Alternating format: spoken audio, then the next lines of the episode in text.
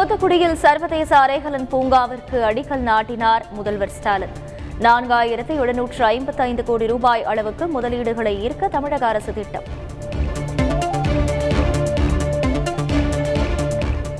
அனைத்து துறைகளிலும் தமிழகம் number one என்ற நிலையை அடையும் தூத்துக்குடி நிகழ்ச்சியில் முதலமைச்சர் ஸ்டாலின் பேச்சு.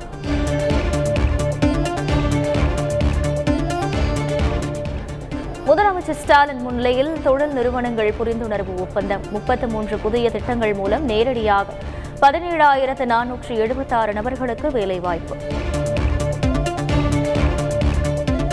தூத்துக்குடியில் மழை வெள்ள புனரமைப்பு பணிகள் குறித்து முதல்வர் ஸ்டாலின் ஆய்வு. நடந்து சென்று பொதுமக்களிடம் குறைகளை கேட்டறிந்தார். உக்ரைன் அதிபர் ஜெலன்ஸ்கியுடன் பிரதமர் மோடி தொலைபேசியில் உரையாடல். சுமி நகரில் சிக்கியுள்ள இந்தியர்களை சிரமமின்றி மீட்க நடவடிக்கை எடுக்க வலியுறுத்தல்.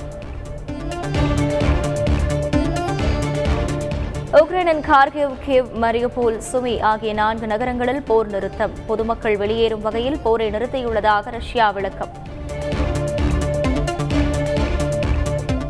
ரஷ்யாவில் நெட்ஃபிளிக்ஸ் டிக்டாக் செயல்பாடுகள் நிறுத்தம். உக்ரைன் மீதான தாக்குதலை கண்டித்து சேவையை நிறுத்தியதாக அறிவிப்பு. தூத்துக்குடி ஸ்பெக் தொழிற்சாலை வளாகத்தில் மிதக்கும் சூரிய ஒளி மின் நிலையம் முதலமைச்சர் ஸ்டாலின் திறந்து வைத்தார். நகைக்கடன் தள்ளுபடிக்கான தொகையை வேளாண் கூட்டுறவு சங்கங்களுக்கு உடனே வழங்க வேண்டும். தமிழக அரசுக்கு எடப்பாடி பழனிசாமி வலியுறுத்தல். இன்று முதல் மீண்டும் செயல்படுகிறது ஆறுமுகசாமி ஆணையம். ஜெயலலிதா மரணம் தொடர்பான விசாரணை இரண்டு ஆண்டுகளுக்கு பின் தொடக்கம். அதிமுக தொண்டர்களின் எதிர்பார்ப்புகள் ஏக்கங்கள் நிச்சயம் நிறைவேறும். எம்ஜிஆர் ஜெயலலிதா வழியில் கட்சியை காப்போம் என சசிகலா அறிக்கை. எஸ்பி வேலுமணி மேல்முறையீட்டு மனு மீது தமிழக அரசு பதிலளிக்க வேண்டும். டெண்டர் முறைகேடு வழக்கில் உச்சநீதிமன்றம் உத்தரவு.